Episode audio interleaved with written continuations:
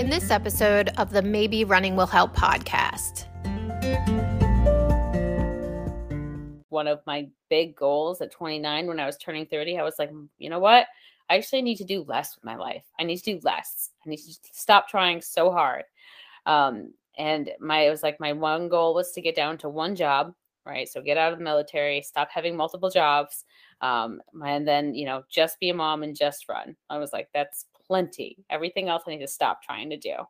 Um, and so I spent, you know, getting out of the military is a huge thing. Um, opening my business, I'm still technically like PRN at another job, um, but I'm almost there, right? Yeah. So I'm like, like trying to calm that down over the years, and I feel like a lot of it is anxiety, right? Like I've even debated. I think the last time I went to work on it, like I wrote uh, BetterHelp.com or whatever, and I wrote this whole thing, and I was going to work on my anxiety, and they asked me a couple questions. Like, actually, I love my anxiety. I mean, it's what makes me me. I'm sure it's super annoying for people sometimes, but it's the reason I wake up in the morning and get crap done. I love it.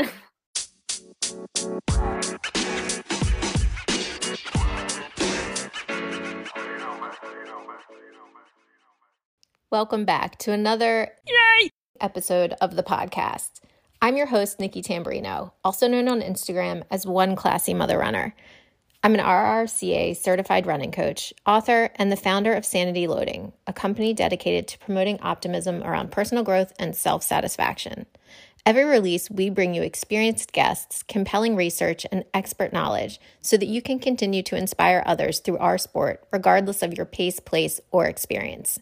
If you align with the message we are promoting through this podcast, we would greatly appreciate it if you would leave a rating and review on the platform you are listening to.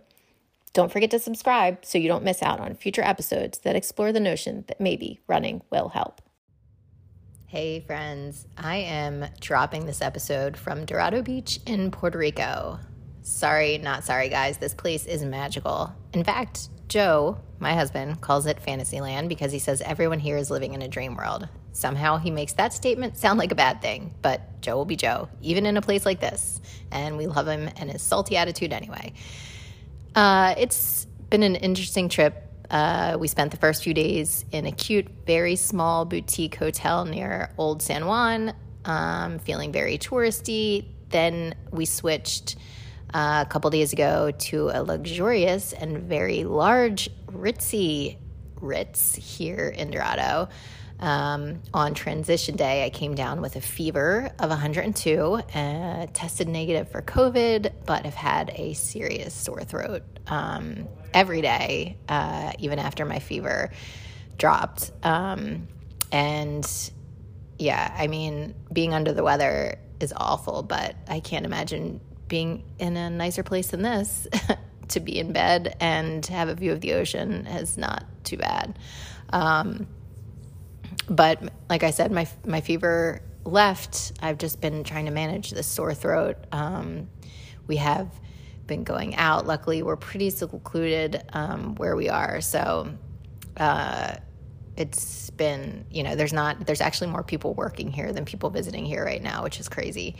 Um, but yeah, anyway, enough about me. um, we have an incredible episode today, so let's just get started. Yay!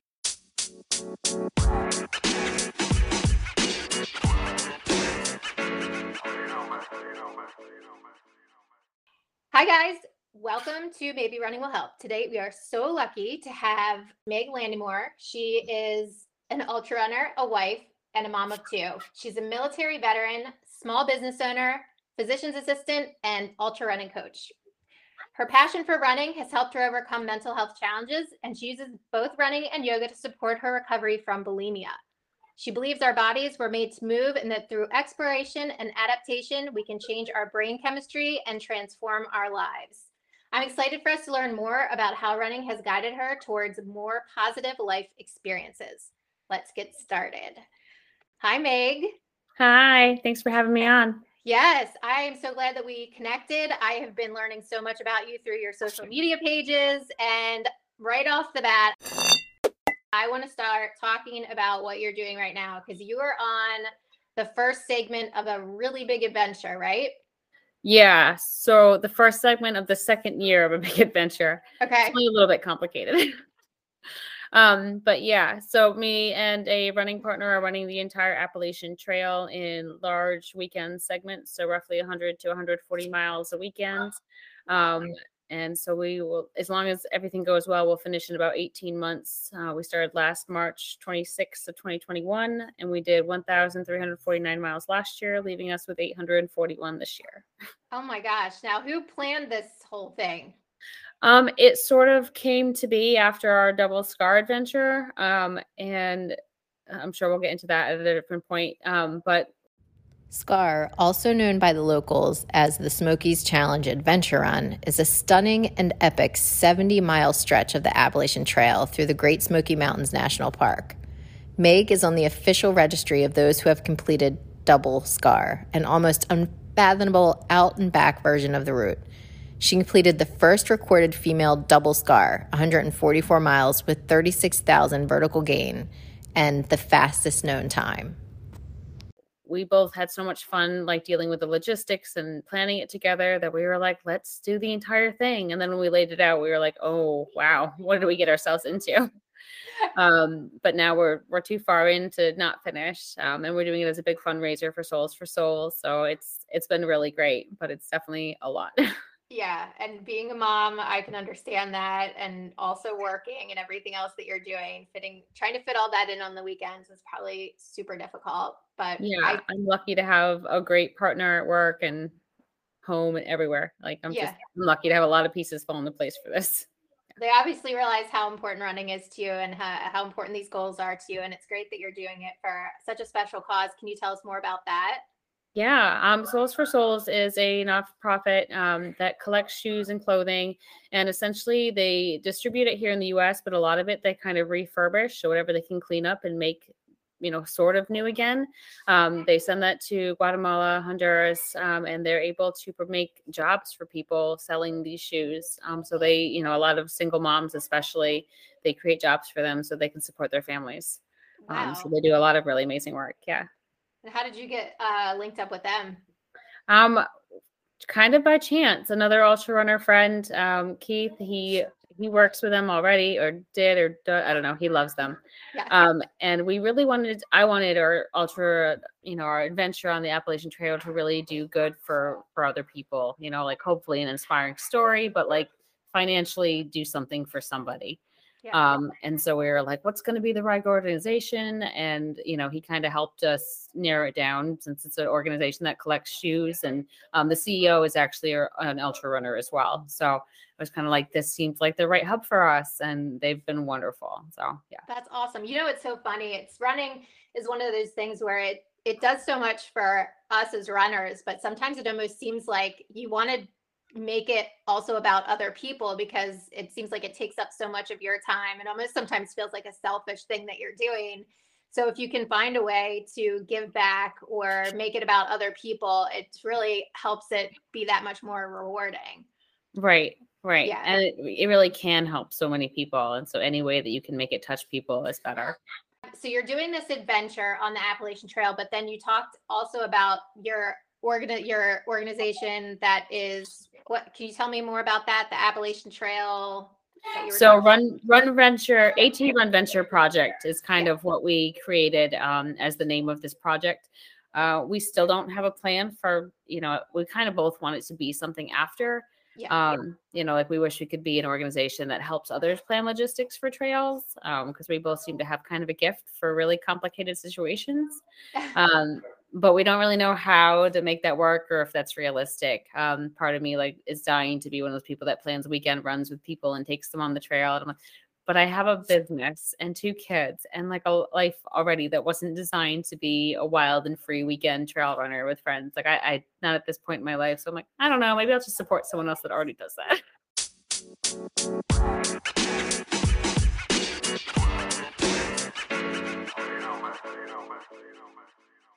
When did you start? when did you start running? Um, I started in high school, technically, right? Like I had to join a sport at my school, and I didn't know how to do anything but gymnastics. And my dad was like, "How about cross country?" And I was like, "I only downhill ski." I was like, "You're an idiot. It's running." I was like, "I don't know how to do that." um, but I showed up and I I loved I loved it immediately. I liked, you know, I was like I was the only person that couldn't run for 30 minutes straight. And, you know, so that challenge to be, you know, from worst person on the team to improve was, you know, so much fun for me. Within three weeks, I was our top runner. Um, and I just loved it, right? Like you kind of love what you're good at, but yeah. you know, it's never easy. It's always a challenge. Um, I had so much fun with it. I ended up being one of the weird kids on this team that like actually wanted to run every day, right? Like high school yeah. cross country is like, cool, let's run away from coach and then we'll go hide in the woods for half an hour. Like so uh, I was excited for college. And so I ran in college, of course, which wasn't nearly as fun. Um, and then after that, I found out people did marathons and things. So yeah. Wow. So you're you're somebody who's motivated kind of by uh, by a challenge and kind of like uh, people saying you can or things that you can't do and kind of proving them uh, wrong, huh? Absolutely. Um, and I definitely have just like a base level of like personal motivation that comes from nowhere. Like just natural. Yeah. Um, yeah, so I I did read that you did a lot of gymnastics growing up, and um, you I wanted to talk a little bit about that because you said that contributed a little bit to some of your body dysmorphia and bulimia, yeah. which we've talked about on the show before. So you can can you talk a little bit about that and you know how that kind of manifested itself when you were doing gymnastics? Yeah, I mean, I think it's. I, I mean, it must be possible for it not to affect kids that way, but I, it's got to be hard. I mean, you're surrounded by people, and you're being critiqued and literally scored on how your body looks um, you know, and technically they're not scoring on certain things, but just the way that your muscles are formed can make you look a different way and stuff like that. So you could lose points because your neck's too short or your chin's not tall enough or you know and so everything is about how you look and you're you're running around playing with like no clothes on so you know everyone's leotards and comparing and it's like oh look at your belly button oh look at my like you know this is just natural kid stuff but yeah then you're grading it and scoring it. Um, so it obviously becomes a thing. And then social media plays into it too, because you know, television and movie presents the ideas that are that are current issues. Um, but when you see that stuff when you're nine, 10 years old, it's like, oh, that's an option. Who knew? I can totally do that, right? Um, and you know, I know especially for me, like an eating disorder wasn't wasn't exactly a choice, right? That's not how I originally planned on coping with things. I actually started out cutting. Um, but then somebody, one of my, I told one of my friends asked me, and I told them I don't lie to anybody. And they were like, yeah, you have to stop. And I was like, okay, whatever. But they made me talk to a school psychologist, and I was like, fine, I'll stop. The next thing I knew, I didn't have an outlet anymore. And so the eating disorder kind of came out of that. Right. So I completely stopped the cutting, but I immediately developed a different habit in place, right? Which now in hindsight is like, oh duh. yeah, wow. Okay, yeah. so were you an anxious um or highly sensitive uh child? Yeah, yeah, I was. I never like diagnosed, but I mean, I had issues with, I mean, everything. My parents put me in turtlenecks, and I'd walk around feeling like I was choking. I didn't do well with a lot of tastes and smells still, yeah. um, and things like that, which for our generation wasn't a thing. It was just like, well, suck it up, kid. yeah, yeah. yeah. 100%. Um, so I dealt with a lot of that. I got a lot of migraines as a kid, which honestly, I found that when I made myself throw up, my migraine would go away. So, you know, I had this pattern of like, oh, this fixes things. An article on the National Library of Medicine site describes the results of a study showing a significant link between migraines and eating disorders, suggesting that a migraine is a predisposing condition for the occurrence of an eating disorder. A link to this article will be included in the show notes for those interested in exploring this topic in depth. Um, and so it, it, all of those things like culminated to get me into trouble, right? so yeah, yeah. And then uh, you finally did get treatment, right? And then um, ran into some issues there with uh, with treatment, right? Because because you were also running at the time. Yeah, and I mean that was complicated. So I mean, you know, I was in college um, when things got really kind of out of control. Like I had since tried to stop and couldn't, and felt like I was just losing this battle. Right, so I got gotten to the point my senior year where um, it's funny to kind of talk about this stuff like it's no big deal now um where it was like an awful part of my life but i you know i got to the point where every day was like well i just won't eat and then i won't possibly binge right? And i would basically go until i was starving and then i would try to eat something small which would then of course turn into a binge and um and then you know throwing up after until I was exhausted. And then I was like, oh my God, I can't stop this cycle. So I had just gotten so out of control that I had touched base with like doctors and stuff, but I was doing everything from college, which was eight hours from home. So it was complicated and messy. And they put me on a trial of um, a medication, but I didn't do well with that. So I got off of it on my own, which wasn't smart. But, mm. um, you know, I kind of had like suicidal ideation on Prozac, which is common but they didn't warn me about it. And I basically had a phone call with my dad where I was like, I don't think I care about anything anymore. And he was like, You need to get off of it. So I cold turkey, oh, which is wow. not smart. Um, and so that senior year between fall and spring semester, um, I went for an intensive outpatient, which was a nice start. Um, it got me kind of an idea of what I was supposed to be doing, but I wasn't able to actually do it. Um, so then that spring things got worse. I got to the point where I was like, I can't stop this cycle. And I, I you know, thought about doing stupid things. And I was like, oh, that, that's not what I want though. So legitimately I ended up in the emergency room being like, no, no, no, I want help. And they're like, well, we can't help you unless you're suicidal. I was like, no, no, no, I don't want to die. I just want to stop everything for a few days and like get control. And luckily, at that point in time, um, a treatment center had called me back, like literally while I was waiting to be discharged from the emergency room. And they were like, "We have a space for you if you can come now." And I was like, "I graduate in like two weeks. Are you serious?" Um, so all of my teachers worked with me. I took my exams early, and I missed my own college graduation. um, wow. And I went out there for treatment. Wow, but good for you for like advocating for yourself and getting the treatment that you needed. Yeah. So it happened fast. And then treatment, I don't know, like it's interesting when you live in a box, right? And they provide for you. And then it was like, okay, so now we go home and you just have a provider. But the reality is, when you get out, the social setup for people is awful, right? Mental mm-hmm. health is not, there's no health care in place that they're supposed to be. You call all these places, like, oh, sure, we don't actually have any space for new patients. But if you call back in six months, you're like, six oh, months, yeah also, the intake evaluation is going to be $500 and then it'll only be $250 for each session after that. Does that sound okay? You're like, no, no, no. it doesn't. I'm broke. Oh my gosh. Yeah. And that's wow. mental health care that we get released back to. It's like I just paid $70,000 for care because insurance didn't cover it. Like that's been an ongoing fight.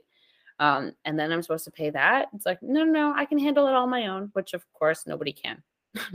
yeah, that's so sad yeah so that was sort of my experience and of course that was right out of school i was also going directly into pa school um, so i had kind of an awakening that summer where i was just like wow i'm about to be a healthcare professional what a joke right like oh this is gosh. not this is not what i want people to think of when they think of a healthy human being like yes i'm so fit and thin but this is why like gross so i like really committed to change um, and and still i struggled and it was it was still borderline anorexic, right? It's like, you know, meeting the minimum amount to like support yourself and like, but stay in control.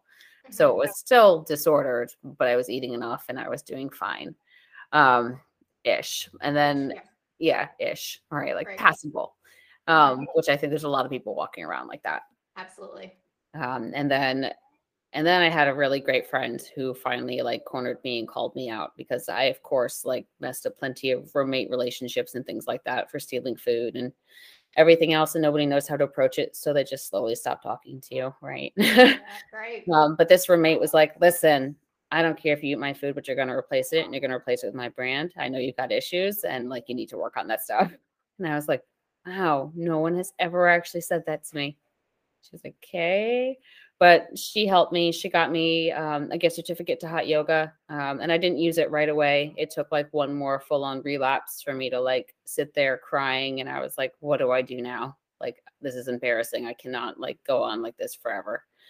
Um, and I committed to go to Overeating Anonymous um, every Sunday. I was like, I grew up going to church every Sunday. I can do this. I can just commit, and I tried that, and immediately got dumped by my first um, sponsor. Really? Yeah. So in OA, a lot of people have the belief that, like a drug, um, there are foods they can never have again. right? Mm. Like I just cannot have them. I don't have that belief system. I wanted to be well enough that I can eat whatever the hell I want to. Right. Um, and she was like, I just can't work with you um, because it's uncomfortable for me. And so I was like, I understand. But internally, I was like, oh my God, I got dumped by a sponsor. Like, how helpless am I? Oh my gosh. But So you I know what? I think it's way more common than you think. Like a lot Yeah. of, yeah, I mean that it's that that's just awful. But keep keep going. So on. yeah, and so then I got myself to hot yoga and immediately felt connection with people with myself for the first time in a long time. And I was like, I'm gonna keep doing this every Sunday instead. Um, and once I really started doing that, I mean, it just kind of took root. And I was like, wow, this is the best thing I've ever done. Hang on one second. All right. Um, where was I? Oh, so the hot yoga. I got to yoga and it was like life changing, the community connection. Um, I really like that was a really new thing for me. Um, and I've still will tell people like yoga is what really changed it for me. Um, it didn't, I will say, like, even when I was really into yoga and like still had my teacher training, like it gave me another way to like be in control of things that wasn't totally healthy, right? Because then you can like be vegan and vegetarian. It's all very like cult like. It's great. so then I just didn't have to eat much of anything because I was just doing yoga all day long. But it's not overly aggressive and nobody questions it Right. and you drink fruit smoothies and you know there's nothing nothing wrong so um it had its ups and downs but again it was a lot better and i was very self-aware. So i was you know as far as i concerned i was pretty happy. Um but it wasn't until like in running i still didn't eat when i ran right? Like i think i did my first marathon off of like a gel. Um so i was very dehydrated and a lot of pain by the end and you know, at that point, I was like, wow, running is so not for me. I'm going to stick with like half marathons. um, but somewhere in that immediate future, I met like this ultra running group and um, I started like dabbling with it. And but my training picked up so much. And when that happened, I like I remember like a distinct conversation with my dad. I was like, I don't know what I'm gonna do. In order to keep up with the calories I'm burning, I'm eating so much like weight and vegetables every day. He's like, you have to eat fat. And I was like, I don't eat fat. And he was like, you have to. I don't care if you dip your vegetables in olive oil, you have to eat fat or you cannot do what you're trying to do. So that was kind of the first. I don't know why that hit home so hard, but it did. And I was like, okay, if I want my body to do the things I want it to do, I have to feed it. Yeah. Um, and that's kind of what really started to break the cycle, right? Like slowly, I started eating meat again two days before my races, and then it was two days before my races and my recovery meal. Um, and then slowly just didn't matter as much, right? And I won't say like food isn't, you know, still an issue. Like I'm working with a functional medicine um, doctor now who's kind of helping me like figure out exactly what I should be eating nutritionally to support my crazy habits. So it's still a thing, but it's, you know, so much less. Yeah, and I think it's uh, you know one thing that I was thinking of when you were saying that is when you find something that's more important to you than the eating disorder. Yeah. You know, kind of um, you know it, it's it's it can still be there and it's still there, but self awareness, like you said, is key. Like when you know you're doing something that's eating disorder behavior or something, you're able to recognize it, and even if you're doing it, you're like, this is not you know you're acknowledging it, and this is an eating disorder behavior. Um, so self awareness for sure is key, and and like I said, um, obviously running is really important to you, and I think that it, uh, you know, I, I think some therapists and people disagree, but I think it can be a motivator um, to heal uh, some of that disordered thinking. Um, because if you want to be good, you want to be better at your sport, you need to eat. You know. Yeah.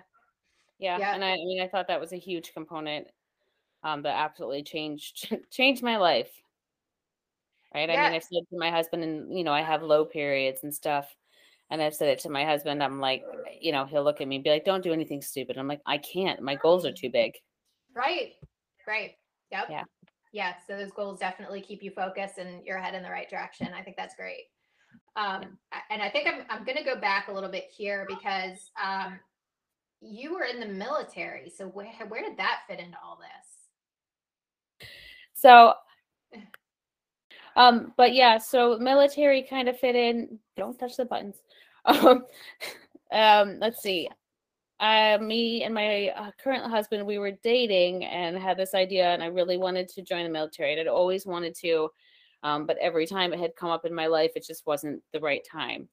Um, and when I first met him, he talked me out of joining the military because he was just getting out um, of of the Marines. And he was like, listen, if your goal is to do good for people, you can do more good out here than you ever will in the military. And I was like, I don't know. I guess I'll try.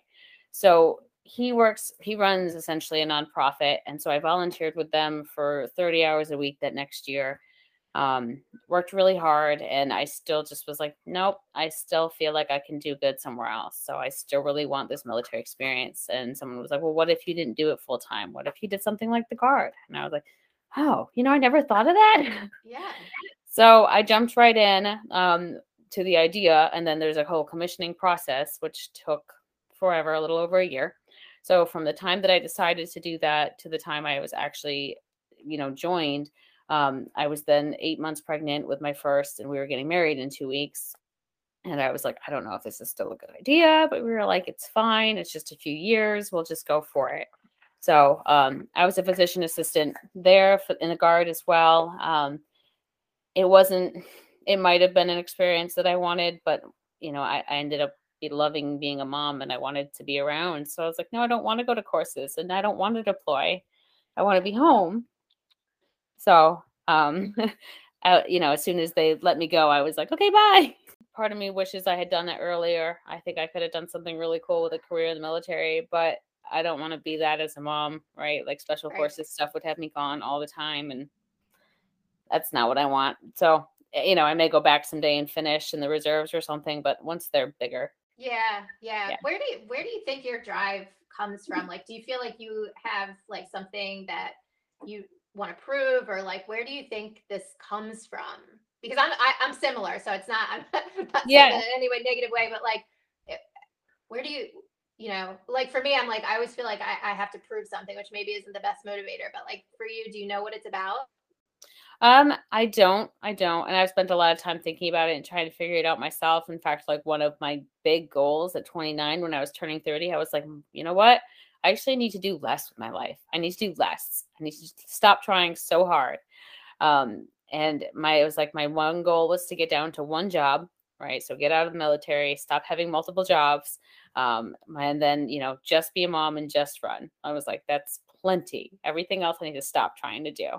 Um, and so I spent, you know, getting out of the military was a huge thing. Um, opening my business. I'm still technically like PRN at another job, um, but I'm almost there, right? Yeah. So I'm like, like trying to calm that down over the years, and I feel like a lot of it is anxiety, right? Like I've even debated. I think the last time I went to work on it, like I wrote uh, betterhelp.com or whatever and i wrote this whole thing and i was going to work on my anxiety and they asked me a couple questions like actually i love my anxiety. I mean it's what makes me me i'm sure it's super annoying for people sometimes but it's the reason i wake up in the morning and get crap done i love it. So anxiety and you talked about the eating disorder and then depression was that just part of do you think that's all tied together really? Hard to say honestly like I mean, every, I got after my first kid was born, I definitely had like postpartum anxiety and I still like fluctuating brain chemistry stuff, right? Like I don't know. Um, you know, so I, I would still categorize a bunch of it between anxiety, depression. Um, and then my second kid was born and it's like that person I don't even know anymore. Like yeah, I don't know. Yeah. He popped out and I've been fine ever since. It's so weird. Um, yeah and it's it's one of those things I, I ask it, but at the same time, uh, when I try to think of it, I don't think you need to label any of it. Really, it's just yeah. And I mean, I think most of it now is, I mean, on par with normal, right? Like not clinically depressed or anything, or clinical anxiety. Um, usually, it, it you know it's pretty normal, which is you know looking back on my history, I'm like, wow, like who would have thought that's possible? Yeah. Um, you know, and my functional med doctor was like, well, it's probably from all your running. Yay!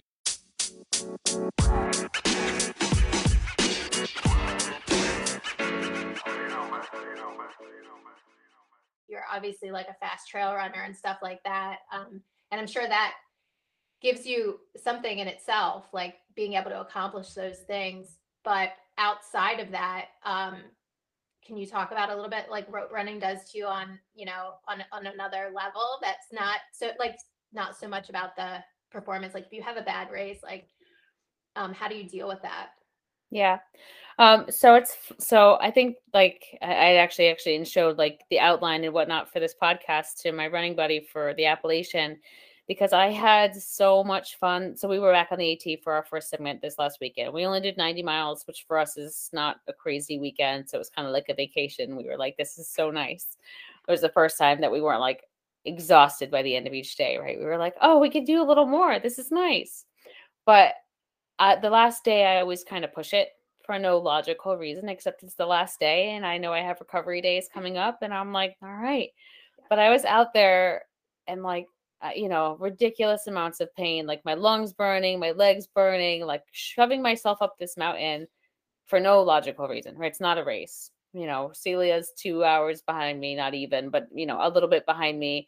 But like there's there's no reason for me to go fast. And I'm like literally laughing out loud in the woods because I'm like, what is wrong with me? like um, but you know, like one of the questions um, in the outline is like, "What was your proudest moment?" You know, and and I was like, I don't know if I have one. I don't have a race or something. And it's like that is my proudest moment is being able to laugh at myself in the woods while pushing myself as hard as I possibly can because I like to. It's fun for me. Yeah. Um, and that experience lets me bring that part of myself home, right? Like being out in the woods where none of it matters and I'm just playing around, being myself allows me to come back home and be like, okay, what really matters in life kind of thing.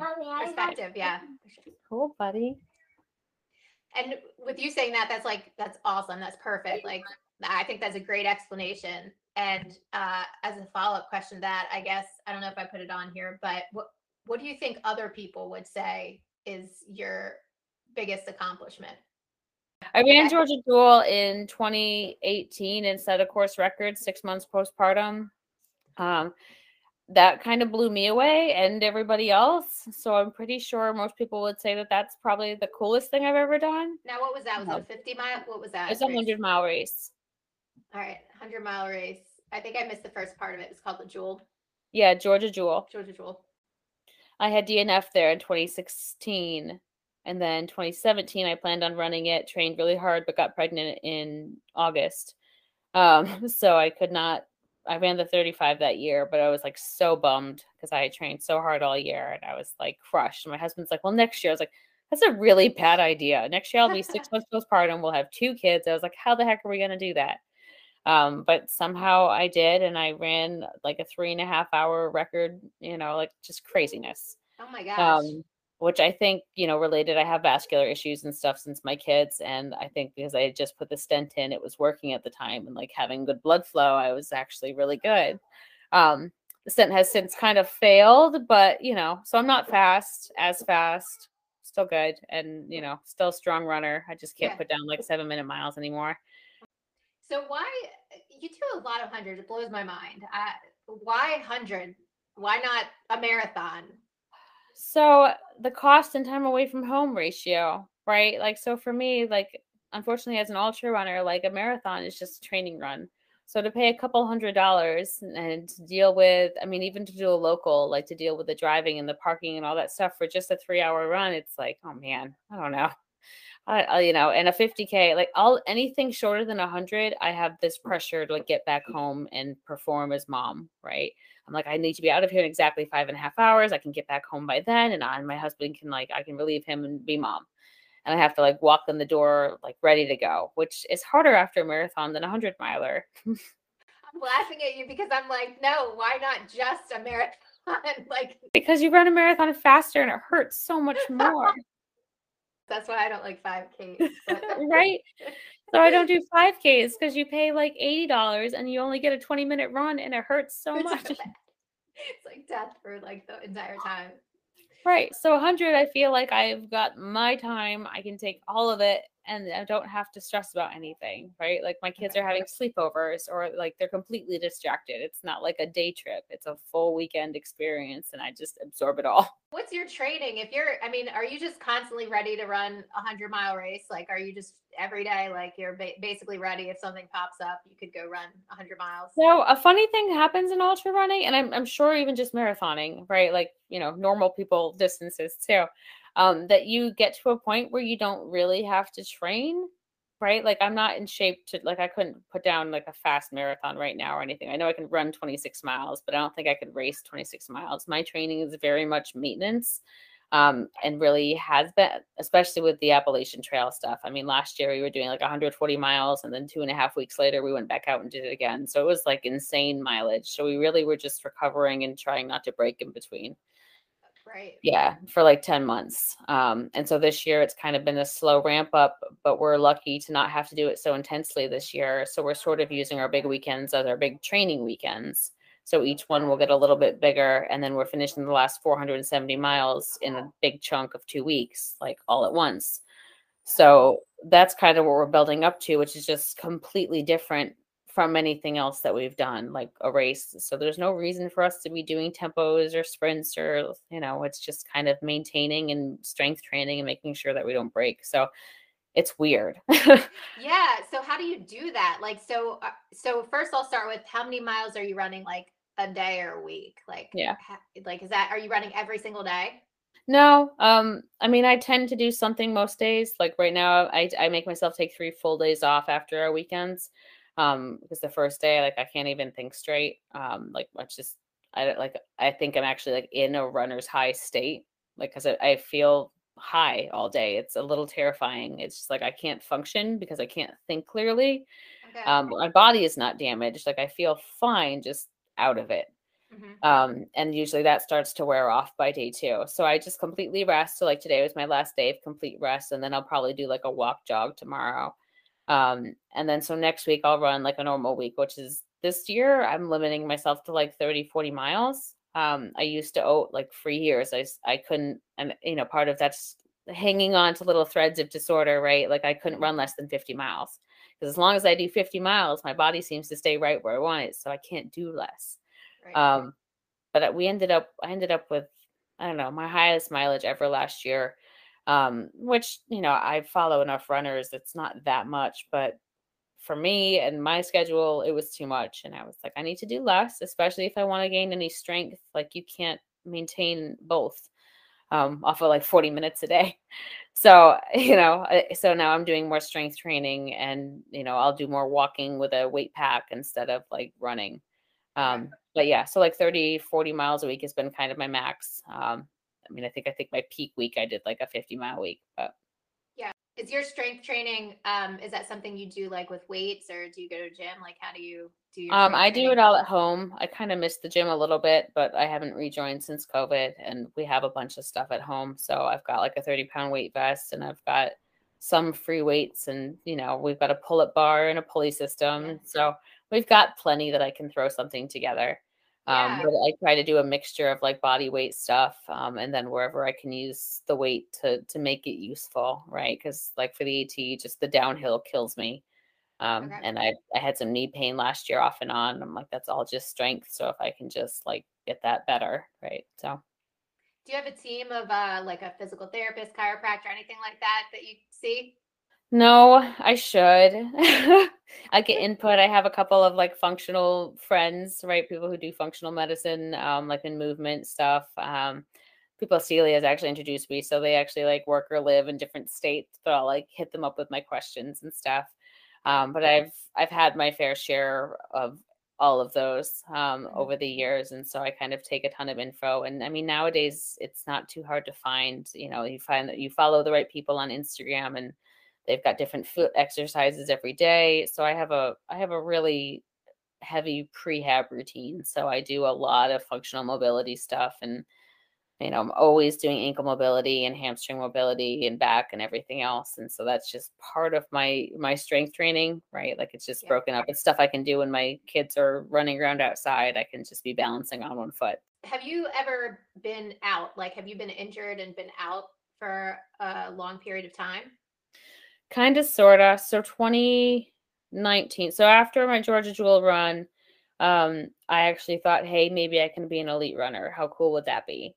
Um, I was working with a coach and I trained really hard and I was sleeping like four hours a night because um, I had a newborn still and it was a mess. Um, but I was doing it and putting down some of the fastest times I ever had, and it was awesome until it wasn't. Mm. Um, so around March, like a month before like my race that I had been training for, um, my hamstrings both kind of blew up. Um, I kept running through them and I raced Georgia Death Race on them. Um, but I was also just burnt out, right? Like it was it was a bad combo. Um, but my hamstrings were bad and they'd been bad for a while. And like in hindsight, at that point, I'd been running on plantar fasciitis for like five or six years. I had a bad ankle, but it never seemed to get worse or better. So I just ran on that too. so, you know, and I'd been through therapy, but it didn't really help. And, you know, dry needling and didn't really help and whatever. So anyway, all of this kind of culminated and I was like, I'm done. I'm going to go get help. Um, and then, oh, I, I also have like my pelvic floor has been messed up since my kids were born, right? Mm-hmm. Which goes hand in hand. I have um, pelvic congestion syndrome and May Thurner syndrome, which is like vascular issues in my pelvis. Oh my gosh. Yeah. So I kind of hit a dead end with medicine, which is what which is why I dealt with this stuff for so long, right? I feel like just saying it is like, wow, that's super dumb. But I had gone back and forth with medicine so many times that I kept hitting the dead end, which was like, well, you can go see pain management. I'm like, I have a two out of 10. I'm not like broken. I just, it's annoying. Yeah. Um, and you know, so I, I didn't get anywhere after my second kid. They find like finally one of the therapists was like, Oh, I think I know what's wrong. This isn't muscular. This is vascular. Um, and so that helped a lot. But essentially, some of the work they did, like I said, they put a stent in all this mm-hmm. stuff, and the stent helped, but it didn't fix what they hoped it would fix. Um, and they went back in and tried again. And now they're basically like, so everything we did didn't really help. So there's not really anything we can do, but we'll continue to follow you. And I'm like, okay, cool. Thank you. Um, and honestly, the only thing that seems to f- help a lot is doing these multi day runs. It actually gives me a lot of relief. And I'm like, okay, so there's no science behind it because there's not a lot of people like me to study. Um, but it seems to help. Um, okay. So I forget what was the original question. Well, I was asking oh, have you ever been out. Have you been injured like where you can't run? And, yeah. Like, I'm just wondering how that impacted you like mentally, like yeah. not being able to run. So 2019, I spent a lot of time working with multiple therapists. So, so for my back, my pelvic floor, and my hamstrings all at the same time, and all of them trying really hard. Like I did gait analysis and all this jazz. And so they were like, you cannot run more than six miles at a time. We don't want you doing more than like 15 miles in a week. So I was on that regimen for about six months working with all of them, um, which didn't seem to make any difference. So, kind of as soon as I was done with therapy and progressing to like, oh, well, we can have you go try this therapist, um, I signed up for another 100 miler and just kind of threw that in there. Oh. And that was kind of when I realized I'd hit this maintenance phase too, where like I can run a 100 miler off of like a 20 mile run. I can do this kind of whenever I want, which is really cool. Wow. So you just kind of um, were figuring it out yourself how to like manage the load that you put on your body to make it manage. Yeah. And a lot of stuff um I didn't figure out. I mean, I've slowly like only last year from balancing and stuff like that. Uh, I wish I could think of his name, Eric something or other. He's got videos on YouTube and he's a, he's a coach too. Um, but he's really into like your foot strength and how that actually helps heal the whole posterior chain. Um, so doing his stuff is the first time my feet were better, but honestly, they didn't get better until we were on the AT. Um, there's really something magical about just moving constantly. Um, like both me and Celia, are, we had both had feet pain, and it was it's gone when we're on the Appalachian. Completely, hamstring pain disappears. Um, so there's a lot of relief that comes from movement. yeah. um, but yeah, I mean, while I was injured, it was hard. Um, you know, it wasn't dramatically hard. I didn't have I didn't struggle with stuff per se. I still worked out and found other outlets.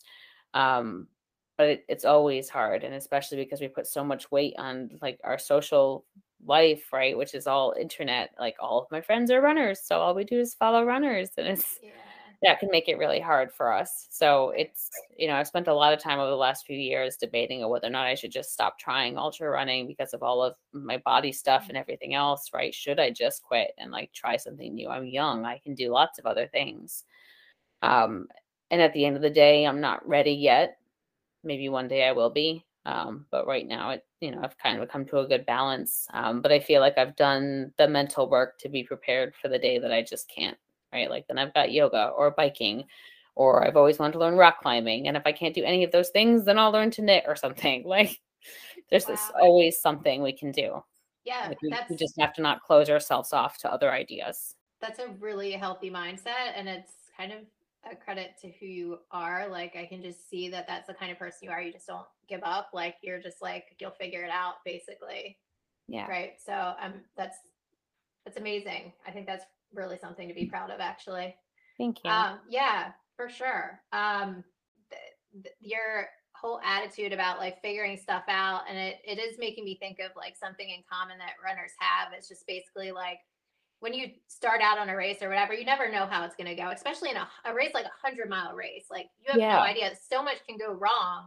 But the fact that, you know, I think there's something about the fact that you show up to the start line knowing that so much can go wrong, but you have that, um, I don't know if it's confidence or, or um, courage to start and just know that like whatever happens, you'll figure it out or you'll be okay. Or, you know, yeah. what's the worst that can happen? Right? right? So just like being able to take Which that. Is so I like that phrase because I spent so I was always my gym my gymnastics coach always said I was too smart for gymnastics. So I would stand up there on the beam, you know, doing my little hand movements and sweating and shifting. And she's like, What are you doing? Just go. And I'm like, I'm thinking about all the things that can go wrong. And she's like, Why? And I was like, Because that way I can weigh the probability of whether or not they're going to happen. And then I can decide that it's unrealistic that I'm really going to get hurt. And then I can go. And she's like, okay, you need to just like go. but when running, you have the time to do that and be like, mm-hmm. okay, I mean, sure, I could sprain my ankle, or maybe I won't, right? Like, or you'll get stung by a bee, right? Like, you have no idea. Um, and it's always something new. And that's probably my favorite part as a coach, right? Is working with people. Um, but it's also hard because they want answers. They're like, well, what should I do? It's like, I can't tell you until you get there and you try it because what works for everybody else still might not work for you. Yeah, yeah, that is that's one of the hardest things is you just kind of have to figure figure a lot of stuff out on your own and what works for you because like you said it's it can be different for everybody. Well, I think you're so much fun and I think that you a lot of the stuff that you said is going to be really really helpful um, okay. to people. So good luck with everything that you're doing. Thank I'm sure you. That you will uh, do amazing things, and I can't wait to follow you. So, actually, with that, uh, can you tell us where people can either reach out or follow you or support you? Like, where should we where should we look for you? Yeah, so we have an Instagram at AT Run Venture Project. Um, it's also on Facebook, and it's just the way it sounds. So AT Run Venture V E N T U R Project, um, and then also on my website, which is MXG Fit Adventures, I think. okay. MXG Adventures. I'm like, I do know my own website. I swear. I kind of put it together so that I would have a hub for this project. So, and it'll gives me a choice to write the blog. So I do write about every segment. It'll eventually be a book and all that jazz. Um, and we we try to post a ton of pictures and do little video clips. We did start a YouTube, but we haven't been able to like keep up with it. So it's not very cool. But um, and then I mean, I'm just on on um, Instagram as like MXG Run Fit is my main page. So, but everything's linked. So awesome. Yeah. Well, that's great. I encourage everybody to give you a follow because you're up to some really cool stuff and you just seem like a really great person and inspiration to all of us.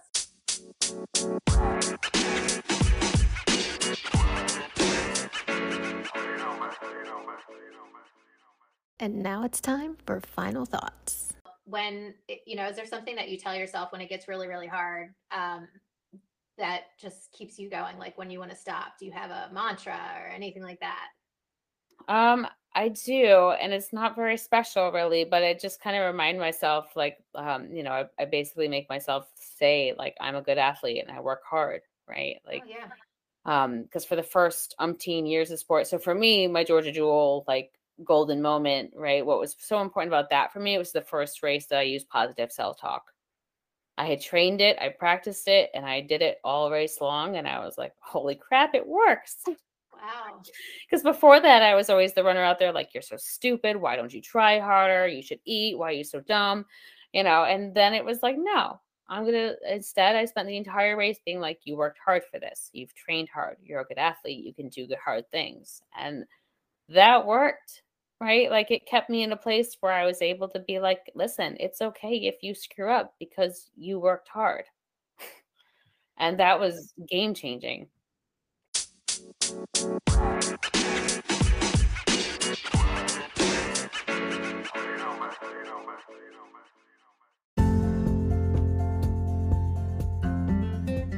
Thanks for listening. If you liked this episode, please head over to Maybe Running Will Help on Instagram and follow us.